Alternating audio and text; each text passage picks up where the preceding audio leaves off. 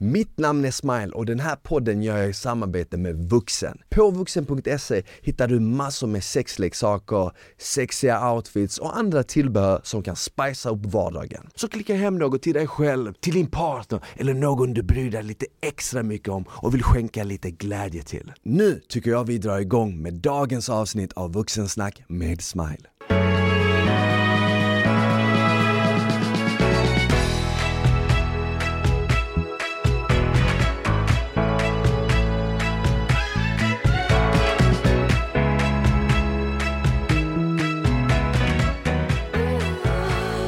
Hej och välkomna tillbaka till ett nytt avsnitt av Vuxensnack med Smile. Hoppas det är bra med er. Idag med mig i studion har jag en journalist och en författare som har skrivit boken Tills alla dör. Jag säger varmt välkommen till Diamant Salihu. Tack så mycket Smile, kul att vara här. Kul att ha dig här. Hur är det med dig? Är det bra? Ja, det är bra förutom att ni kanske hör nu, eller dina lyssnare, att jag är lite täppt i näsan. Eh, jag har inte covid, jag har varit förkyld. Eh, okay. Så det är därför jag låter så här. Ja, men det, det är lugnt och det känns som att många går runt, ja men lite täppta i näsan, lite krassliga. Vädret är ju som det är just nu. Så det är väl lätt, lätt hänt. Men har du klarat dig bra undan corona annars? Um, ja, hela pandemin i princip och då har jag jobbat hela tiden. Men under påsken så gick jag och blev smittad av en misstänkt kompis då, som jag eh, själv har pekat ut som smittkällan. eh, en eh, landsman till dig, bosnier. Ah, okay. Visst är det bosnier? Ja, jag är bosnier. Nej, men eh, han är förlåten. Men, men eh, jag jag blev sjuk då, smittad och smittade i sin tur min fru och sen klarade vi oss väldigt bra och sen gick jag blev förkyld och smittade min fru igen. Så nu, är, nu är jag mycket bättre men min fru har gått och blivit sjuk. Så. Ja. Eh, så kan det gå. Ja så kan det verkligen gå.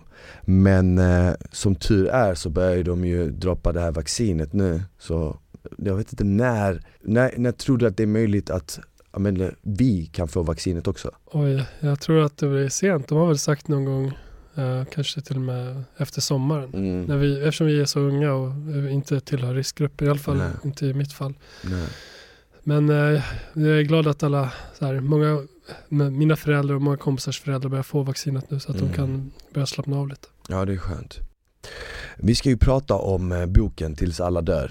Mm. Som har varit väldigt omtalad nu på sistone. Jag, jag kan tänka mig att det är många som har dratt i dig nu de senaste veckorna och, och allt vad det är. Men innan vi går in på boken så vill jag gärna höra lite om din bakgrund och hur du liksom, eh, hur du fick upp intresset för journalistik och allt vad det är. Mm, ja, men jag är en eh, reporter, en grävande journalist. Eh, jobbar just nu sedan fyra år på SVT, eh, baserad i Stockholm. Och före det har jag jobbat på Expressen i elva år och varit allt från utrikeskorrespondent, eh, mm, gjort alla möjliga typer av rapportering, varit eh, bevakat Ukraina-kriget, eh, varit liksom på båda sidorna om fronten.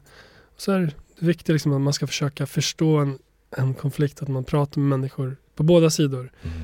Eh, som ofta har samma bild av någonting, alltså fast från olika synvinklar. Och uppvuxen i Bålänge i Dalarna.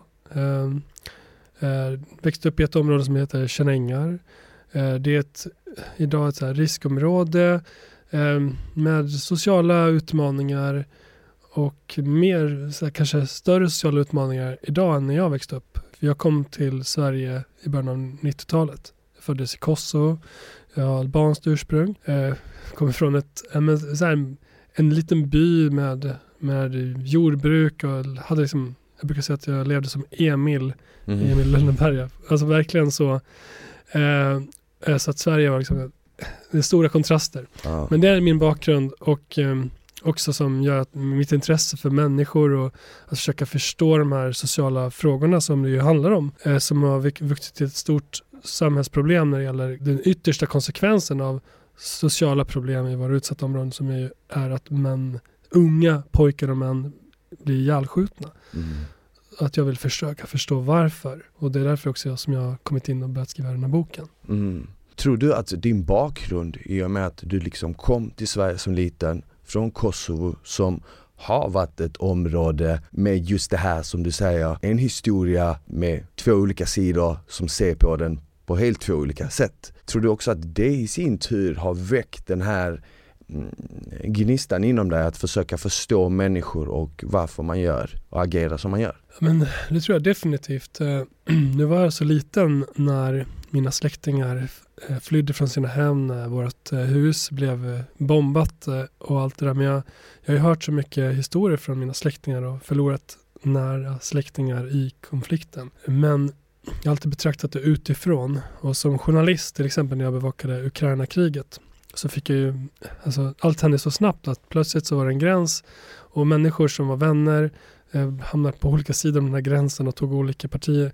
Och det, någonstans kunde jag relatera till vad som hade hänt i Kosovo, vad som hänt i Bosnien där jag har massa kompisar som har vuxit upp, hur människor som varit grannar eh, jobbat på samma arbetsplatser plötsligt så intar helt olika positioner i, i, ett krig, regelrätt krig. Och nu pratar vi liksom om någonting helt annat här i, i, i ett område i Sverige där unga vänner växer upp nära varandra. De, är, de sover över hos varandra. De, de eh, går i samma klass, de sitter bredvid varandra i klassrummet och ser varandra som bröder och begår brott tillsammans, spelar fotboll tillsammans, eh, raggar tjejer tillsammans, allt det där. Och sen händer någonting som gör att de bara väljer helt olika sidor och börjar ha ihjäl varandra. Och jag vet inte om det är fel att, såklart att jämföra de här två helt olika sakerna men att någonstans de här me mekanismerna mm. hos människor som gör att man kan plötsligt vända sig mot varandra. Jag vet inte om, det, om de är helt olika heller. Nej. Och eh, ja men någonstans där är mitt intresse att vilja försöka förstå varför. Varför kan människor göra sig mot varandra? Och det är inte så att jag har svaret riktigt på det heller men, men jag, det, det är lite grann det som kanske driver mig framåt, att försöka förstå. Mm, mm.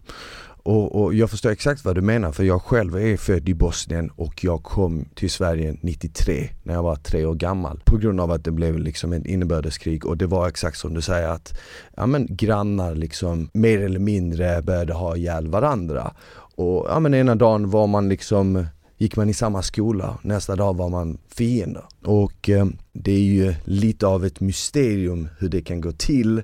Man kan ju alltid så här leda tillbaka historien och säga men det här ledde till det här och det här. Men fortfarande att man en dag ena stunden kan vara vänner som du säger, de här grabbarna kan gå i samma skola, ragga på tjejer, gå ut och festa, ha det nice och sen nästa dag vilja ha ihjäl varandra. Men om man tänker gäng i Sverige och gängkultur, har det alltid varit som det är idag? Om man skulle blicka tillbaka, för någonting man hör oftast folk säga det är så här, det var bättre förr, det är värre idag, du vet Sverige är kaos idag.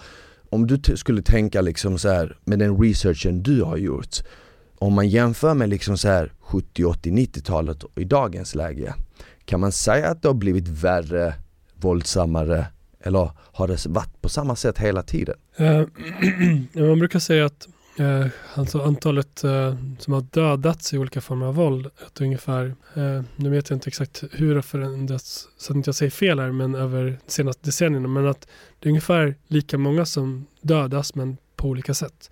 Okay. Um, förut, alltså för några decennier sedan, så var det mer vanligt att man hade ihjäl varandra efter så här alkoholrelaterade konflikter i hemmet. Till exempel. Okay. Men att som jag har förstått så har det blivit mindre förekommande. Eh, sen hade, fanns det ju konflikt i mc-miljön som, som blev liksom, växte under 90-talet och de senaste, det senaste decenniet skulle man kunna säga så har man ju verkligen sett hur de här förortskonflikterna har tagit liksom mycket mer utrymme i, menar, i medierna men också i form av statistik där man kan se väldigt tydligt att 2006 var det åtta personer som sköts ihjäl i gängrelaterade konflikter. Förra året var det 47 personer. Så om man, om man bara ska hålla sig till siffror som ju representerar människor, alla de här siffrorna, så har det verkligen ökat väldigt mycket. Och många av de här ihjälskjutningar sker i våra så kallade särskilt utsatta områden. Stockholm, i Malmö, i Göteborg. Och eh, det, det drabbar framförallt unga killar med invandrarbakgrund som ju framförallt bor i de här särskilt utsatta områdena. Vi har ju områden som är väldigt segregerade idag på ett kanske ett annat sätt än när du kom till Sverige 93. När jag kom till Borlänge 91. Eh, så, så jag tycker alltså den, många jag pratar med tycker själva att det har blivit mycket mer segregerat och, och att det har blivit värre. Att, att våld, alltså förut kunde man slåss, man brukar säga, då kunde man göra upp med knytnävarna och, eller skjuta någon i benet. Men nu så kan en, en tonåring ha ihjäl dig. Ja.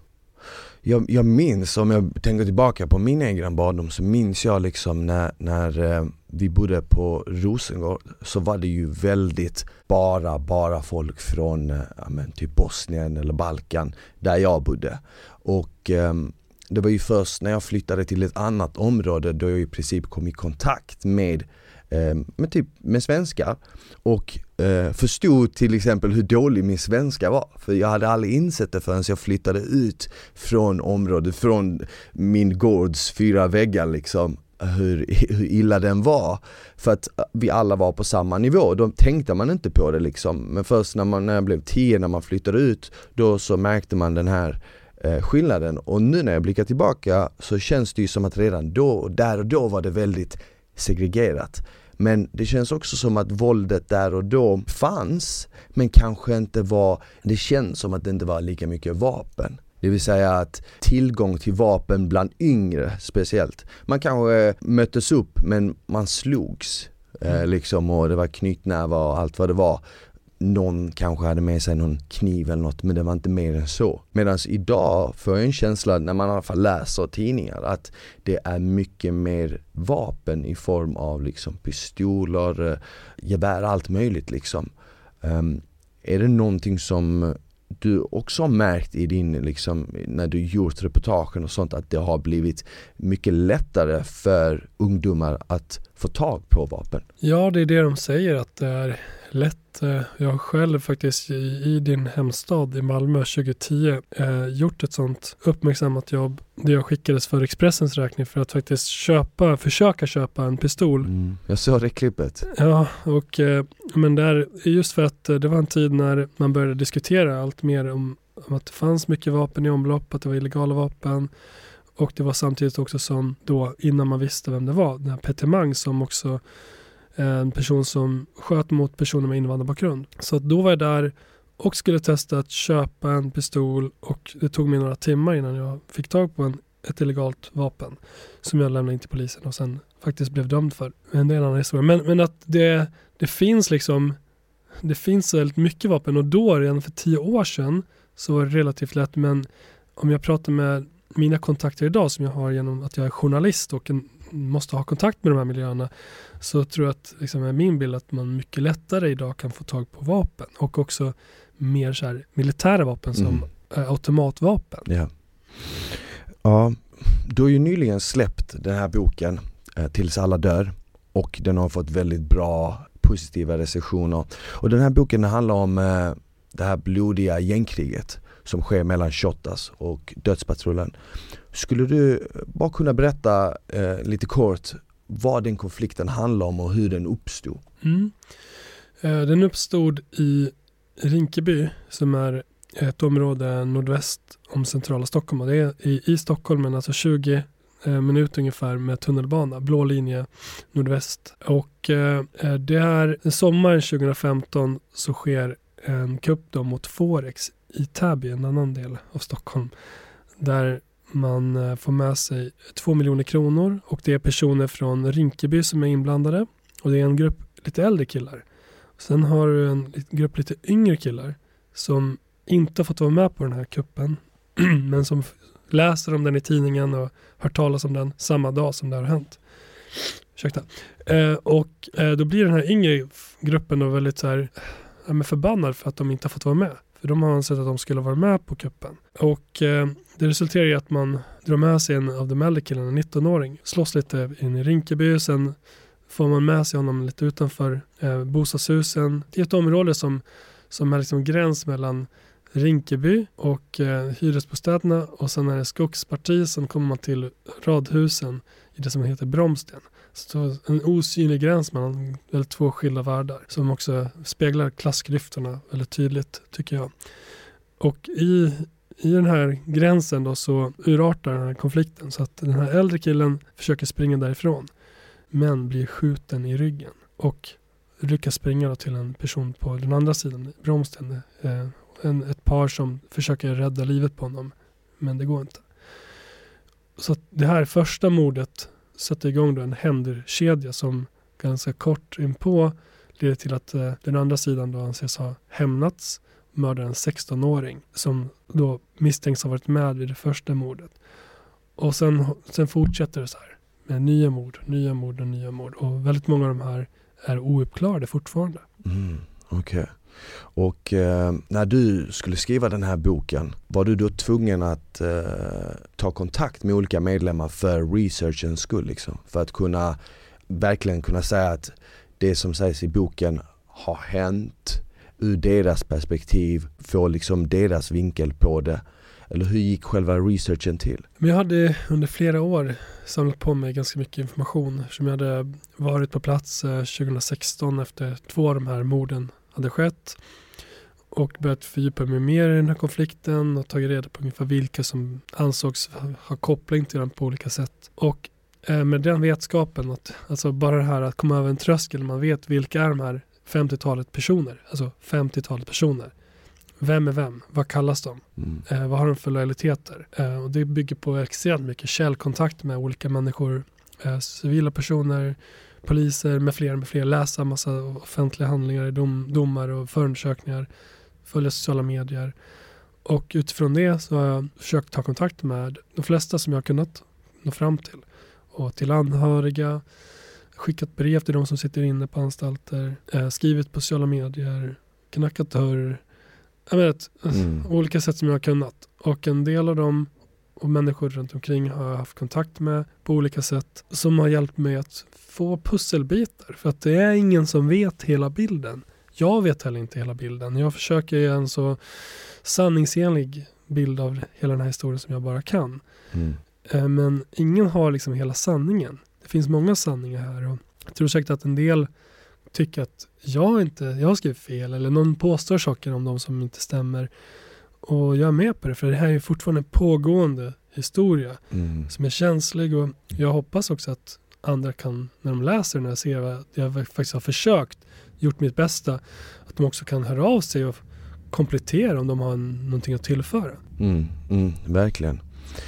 Hur kände du att ditt eh, bemötande var liksom när du försökte ta kontakt med olika medlemmar? Var folk liksom öppna för att prata eller var det verkligen så här att nej, vända inte hit liksom? Men eh, en del eh, tvärvägra. En del var för rädda för att prata. En, en mamma som jag har stått öga mot öga mot eh, och hon bara tittade på mig. Vi var utanför i ett ungdomshus i Tensta. Tittade på mig, sen tittade hon till vänster mot ett, en grupp unga killar eh, som att så här, tydligt signalera att eh, jag ska inte prata med dig här. Och det fick mig liksom att inse att men, alltså, människor som bor här måste förhålla sig till alla de här unga killarna som Kanske med i konflikten, kanske inte. Alltså man vet inte. Hur ska en mm. förälder veta? Alltså den här osäkerheten, vilka som eventuellt kan vara din sons dödade sons ska säga, mm. rivaler. Som har koll på vilka dina barn är, vilka skolor de går till, vart de hänger. Att den här skräcken som ligger över äh, hela lokalsamhället är så påtaglig som på ett sätt som jag inte riktigt heller, som är ute i de här miljöerna, riktigt hade förstått. Och det bevisade för mig någonstans den här tystnadskulturen och varför den också finns hos en del av de här människorna. Sen har en del vill, velat prata med mig också för att ge sin egen bild och det är jag ju tacksam för men att många har ju inte velat göra det. Exakt. Och hur lång tid, under hur lång tid eh, Eh, skrev du boken? Hur lång var hela processen?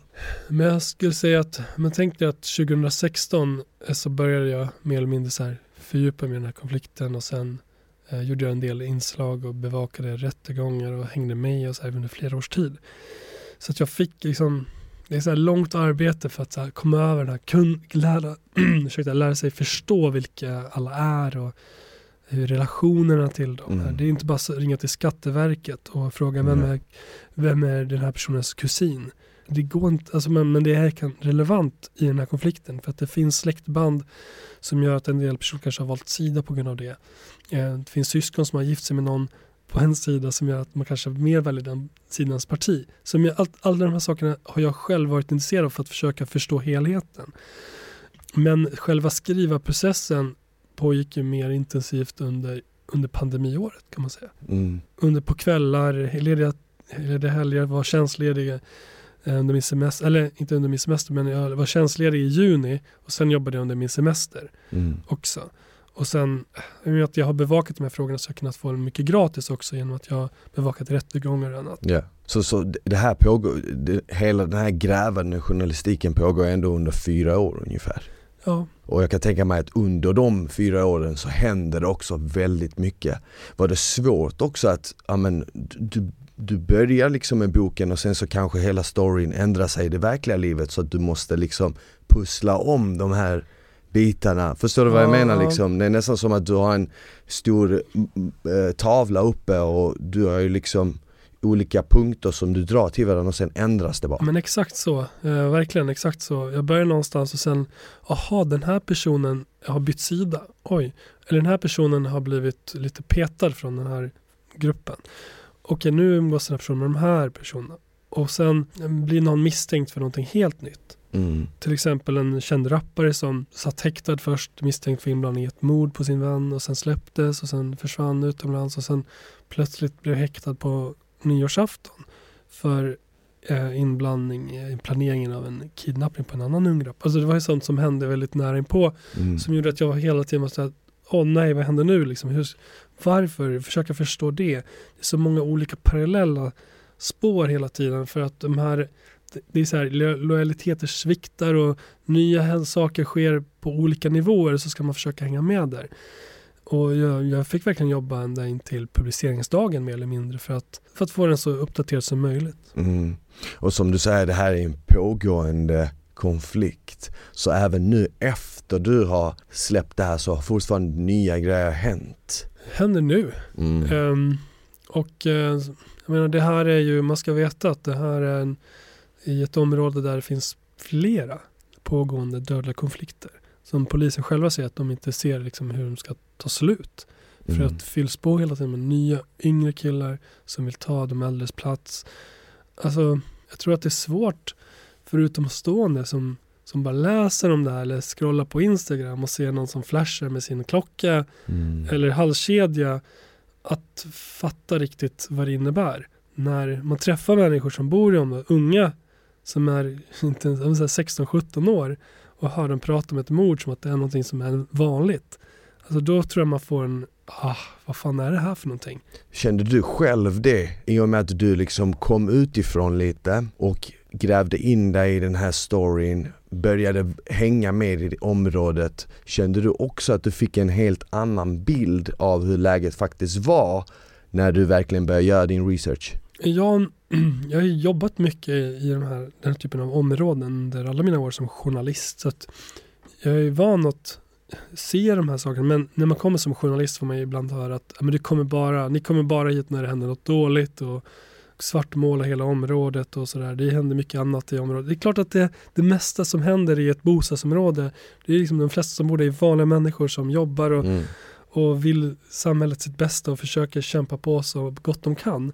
Och det är klart att de inte får den uppmärksamhet som man egentligen vill ge dem. Sen är det några få som kastar skugga av ett helt samhälle som någonstans tar ett samhälle som gisslan om man ska hårdra det. Och det är ju tragiskt att, man, att det är så. Eh, men som utomstående när man kommer in och ser det här så får man liksom en kontrast till de som lever i det här varje dag. Och så kommer jag som är så här, kan se den andra delen också, hur det är i, i andra delar av Stockholm, i andra städer runt om i landet. Och säger så här, hur många känner du till som har skjutits ihjäl? Eller blivit mördade på olika sätt? Och då pratar jag kanske med någon som är 19 år, 20 år, 16 år. Och de säger, ja men jag känner 5, 6, 7. Okej. Jag, bara, jag är 37 år. Jag vet inte så många. Och jag har släkt som har dödats i krig. Mm. Eh, det där är inte normalt. Förstår du det? Det här är inte normalt. Du ska inte tycka att det är någonting som är normalt. Och då brukar de personer som instinktivt reagerar på att du kommer bara hit, eller ni kommer bara hit när det är något dåligt. Och bara, ja, men okej, ja. Ska man inte vara här och berätta om det när det händer något? För det är ju det här vi måste uppmärksamma, för ingen vill ju att det ska vara så här. Nej. Problemet är, tycker jag, att vi är så himla avdomnade av det här dödandet i våra utsatta områden. Det drabbar liksom framförallt invandrarkillar, Det drabbar deras anhöriga som kanske är långt ifrån, har jättedålig kontakt med det svenska samhället. Och eh, det blir en, en, artikel i tidningen, knappt någonting i tv. Ingen bryr sig längre mm. känns det som. Det är liksom en, en ett liv och sen, jaha okej, okay, de skjuter ihjäl varandra. Eh, så upplever många, många människor som jag pratar med att eh, de blir sedda. Och någonstans är det här ett sätt att faktiskt också göra de här ansiktslösa människorna, unga killarna till människor och visa en komplexare bild av mm. processerna som har lett till det som har hänt. Yeah. Att inte så här förminska saker de har gjort på något sätt utan bara berätta rakt av hur det är och visa att det är liksom inte svartvitt. Precis. Och tror du att folk som läser boken kommer också få den här bilden, den här djupare sanningen om det hela än bara det här som du säger.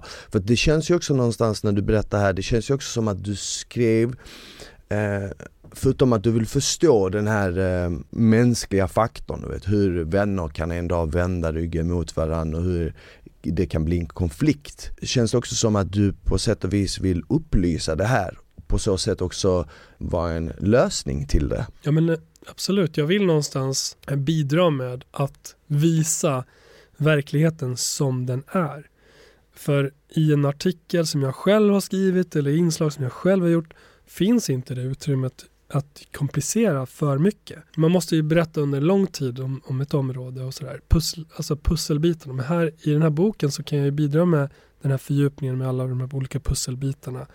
Och de reaktioner jag fått från människor, alltså 99,9% är överdrivet positiva. Alltså jag blir själv chockad över hur, hur människor hör av sig och tackar för att jag har skrivit den här boken, för att det ger dem en mm. djupare förståelse, visar hur det är. Eh, de vill att jag kommer prata på skolor och förklara hur jag jobbat med den här boken. En skola i området har beställt massa böcker för att de vill sprida, liksom, ha en diskussion med de här ungdomarna som växer upp i området, med föräldrarna och så vidare. Och jag, jag, jag vill ju någonstans att man ska plocka fram delar i den här boken som berör olika yrkesgrupper, olika människor och sen hittar man det som man själv tycker är relevant och funderar, men vad kan vi göra annorlunda? Hur ska vi, hur ska vi lösa det här gemensamma problemet som vi har? Mm. För det här är ingen, jag tror ingen vill ha det så här. Hur löser vi det då? Hitta olika saker. Och det är uppenbart när man hör alla de här olika rösterna i boken att det är liksom inte en lösning utan det krävs så himla mycket insatser på olika nivåer under en lång tid om man vill förändra någonting. Ja. Känner du att det är någonting du vill göra sen när pandemin eh, försvinner? Att du vill åka runt och föreläsa om det här? Var det någonting som du tänkte liksom när du skrev boken att det kan bli en konsekvens att jag får de här uppdragen eller var det någonting som du Nej, alltså jag tänkte inte alls på det. Eh, men jag förstår att människor vill ha någon som hjälper dem och försöker förstå de här sakerna som kanske inte har den här kontakten med alla de olika kategorierna av människor som jag nu har samlat in ihop och återgett i den här boken. Men jag vet inte, jag, har, jag, har liksom, jag är framförallt en reporter. Mm. Jag vill bara berätta en, så gott jag kan hur verkligheten ser ut. Och sen har inte jag tänkt mer än så. Nej precis. För jag får ju en feeling att nu till exempel i media, i film, i musik, man ser ju nu på Netflix har den här nya serien Snabba Cash kommit ut och fått sjukt mycket uppmärksamhet och jag ser ju också på sociala medier hur folk skämtar lite så om det nästan eh, typ glorifierade, romantisera hela det här våldet och sånt. Varför tror du att man gör det? Jag tror att människor som gör det är så jäkla långt ifrån den här verkligheten som att de inte fattar hur det ser ut på riktigt. De har inte sett en sörjande morsa. De har inte varit på en begravning där någon har blivit skjuten med 19 skott. Ehm, de har inte liksom somnat på natten och undrat var är min son? Var är min bror? Varför kommer inte han hem? Och sen hittas eh, den personen mellan några träd eh, i regnet eh, och mördarna går fria. Mm. Alltså de personerna har ingen koll på verkligheten, tror jag. För verkligheten är ju mycket mer brutal än någon dramaserie. Konsekvenserna, den här döden som du ser i en actionscen är inte så vacker. Den Mm. är, den är sorglig. Och jag tror att, och det är det jag vill också med boken eh, Tills alla dör, att, att det är bara att det är en jävla misär. Och att ingen som jag har träffat, ingen som ändå flashar på Instagram och lägger upp bilder på sina så här lyxprylar och eh, pengahög och, och sådär. Ingen av dem lever det livet som de utger sig för att göra. Eh, min bild är att det är mycket en fasad och att alla de här egentligen allra helst skulle vilja spela en roll i någon film, ett drama som andra kan kolla på och skoja om än att leva det liv som de egentligen lever. Mm. För att verkligheten är så mycket brutalare än det vi ser på, på dyken. Ja. Ja, det, och jag kunde inte sagt det bättre själv. Jag tror verkligen att det som du säger, har man aldrig touchat eller lagt en fot i ett sånt område eller har på något sätt någon anknytning till det så är det kanske mycket enklare att skämta om det för att det, det, det, det är inte på din radar. Det har aldrig varit en del av din verklighet och då känns det så svårt att relatera. Ja, man kan, om, man, om man har det privilegiet att man kan skratta åt det så är man just det, privilegierad person. För man kan vända bort blicken och scrolla vidare och eh, ja, fortsätta kolla på Netflix. Men eh, den möjligheten har inte människor som bor där och som vill bara leva sina liv så gott de kan. Mm. Om jag säger så här då, vad tror du skulle behöva hända i, men i stora drag, vad tror du skulle behöva hända för att eh, just de här eh, gängkrigen i förorterna ska bli färre eller ska ta slut liksom? Ja, jag önskar att jag som reporter hade de svaren. Eh, Det har jag inte riktigt. Men när jag pratar med människor som är alltså poliser, socialarbetare, lärare, eh, vanliga människor, föräldrar, killar i de här miljöerna och även politiker så verkar ju alla vilja få stopp på det här på något vis. Och frågan är om alla kommunicerar på bästa sätt alla gånger. Det man kan se är ju att väldigt många av de här konflikterna är koncentrerade till bostadsområden som, där människor lever i ett stort utanförskap. Där eh, vi har en generation personer som då, vi pratar med dig som kom till Sverige. Vi, jag var sju år, jag lärde mig svenska från att jag var sju år och framåt. Men vi har un, unga personer som idag växer upp i de här områdena, eh, föds i de här områdena, men som den enda personen som har svensk bakgrund är den läraren som de kanske träffar när de börjar eh, i ehm, förskoleklass, när de är sex år. Och föräldrarna kanske inte ens klarar av att lära sig svenska för att de, en del kanske inte jobbar och all, man möter inte personer som pratar ren svenska. Så att jag, alltså alla de här sakerna är ju olika faktorer som spelar roll Mm. någonstans. Som gör att tröskeln för unga personer som växer upp i de här områdena är högre för att kunna ta sig och men, alltså, visst, man har alla möjligheter. Man, man, man har ju möjlighet att plugga här. Man har, man, man har ju alla, man har guldläge som man inte, ens egna föräldrar inte hade. Mm. Eh, och alla tar inte den möjligheten heller. Så det är ju någonstans självförvållat kanske i vissa fall. Eh, men det är ändå högre trösklar än, än vad det kanske var för oss som växte upp i ett område som ändå tror jag var mindre segregerade då än vad de är idag. Och alla jag pratar med vill ju se förändringar, vill ju se tidigare insatser och lättare att hoppa av och stoppa nyrekrytering och fler ska klara skolan än idag. Idag är det flera hundra som inte klarar i det här området som bara vet, så här, inte kan börja på gymnasiet. Mm. Eh, och en del av dem hittar inte jobb. Hur ska, var ska de ta vägen? Alltså det finns så många olika saker som gör att jag menar, ja, man måste bara fatta att det är svårt. Det är många saker som behöver göras. Och det är lätt tror jag om man är sån här opinionsbildare och skriker efter enkla lösningar. Men, men okej, läs boken och kom fram med vad tycker du, vad ska man göra när man har läst boken? Mhm, Exakt. Men det är precis som du säger det här med att eh, tröskeln är högre och, och visst man kan ju plugga i Sverige och de möjligheterna finns men det känns ju också som känns också någonstans som att möjligheterna till att välja fel väg är också mycket tydligare och mycket mer eh, presenteras mycket mer varje dag eh, bara genom att bo i ett sånt område än vad det gör ja men säg liksom i innerstan eller i ett överklassområde eller något sånt var, var du inte blir utsatt för ja men droger eller våld på samma sätt. Ja men absolut, man har ju även eh, så att säga mer välbärgade områden så utsätts man ju för kanske andra sorters saker. Mm. Men man utsätts ju för droger och sexuella eh, eh ofreden, all, allt möjligt såklart. Men här är det ju Eh, men här har man i framförallt Rinkeby varit under flera år öppen droghandel på torget. Alltså, jag som reporter kunde komma dit och mötes vid tunnelbanan av flera unga killar som bara stod där och kollade på vem jag var, liksom, om jag eventuellt ville köpa droger. Eh, eller så här, är du civilare eller? Rätt på den nivån. Och när du möter dig i din vardag, att du har massa unga killar som försörjer sig på att sälja droger framför dig och ingen gör någonting.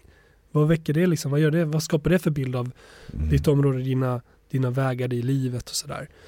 Man ska ju veta att flera av de här systrarna till de här killarna och även bröder av de som har då dragits absolut djupast in i den här konflikten.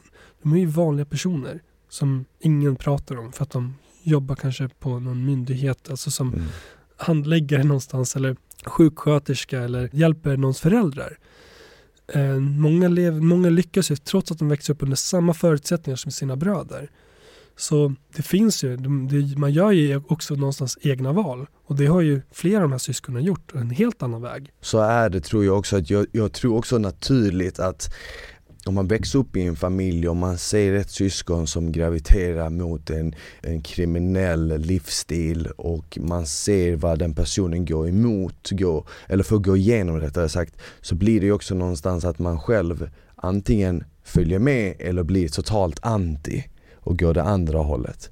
Men eh, under tiden du skrev eh, boken och nu i efterhand, har du, har du liksom fått andra idéer på andra böcker likt denna som du vill skriva eller ämnen som du vill typ lyfta upp? Ja, eh, många. Jag har ju många egentligen outvecklade spår. Dels från som jag inte riktigt kunde fördjupa mig i boken. Eh, bland annat tycker jag skulle jag vilja göra någonting mer om kanske en hur man rekryterar de här barnen och utnyttjar dem på alla möjliga sätt för att begå brott, eh, utföra mord.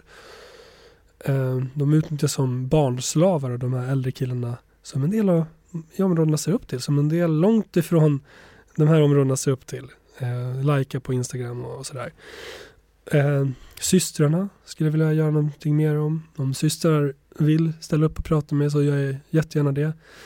Eh, något som jag också skulle vilja fördjupa mig mer det är faktiskt din, din hemstad. Mm. För där har du ju, jag kommer ju in lite grann i boken på kopplingar till Malmö och personer som, som har liksom, eh, som har varit väldigt uppmärksammade i Spanien för väldigt grova brott och sådär. Det har hänt väldigt mycket i Malmö de senaste åren som är så, kanske så här, inte riktigt utbenat för den stora allmänheten. Här, vad är det som händer? Hur hänger det ihop? Mm. Det skulle också vara något som jag skulle kunna som jag känner vore intressant. Många olika saker mm. som gäller de här frågorna. Liksom så här, varför händer det? Hur händer det här?